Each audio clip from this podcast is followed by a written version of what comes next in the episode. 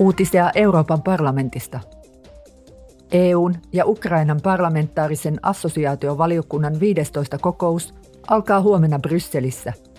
Euroopan parlamentin jäsenet tapaavat ukrainalaisia kollegoitaan kahden päivän ajan. He keskustelevat EUn ja Ukrainan kahdenvälisten suhteiden tärkeimmistä osa-alueista.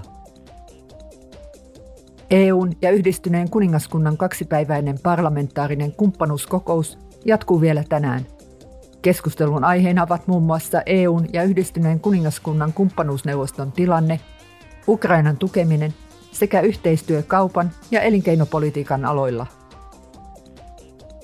Ympäristön, kansanterveyden ja elintarvikkeiden turvallisuuden valiokunnan MEPit päättävät vierailunsa Lontooseen huomenna.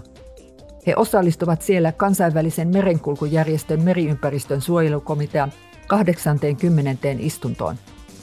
He käyvät myös kahdenvälisiä neuvotteluja eri valtuuskuntien kanssa ja tapaavat kansalaisjärjestöjen ja laivanrakennusteollisuuden edustajia. Uutiset toimitti Euroopan parlamentti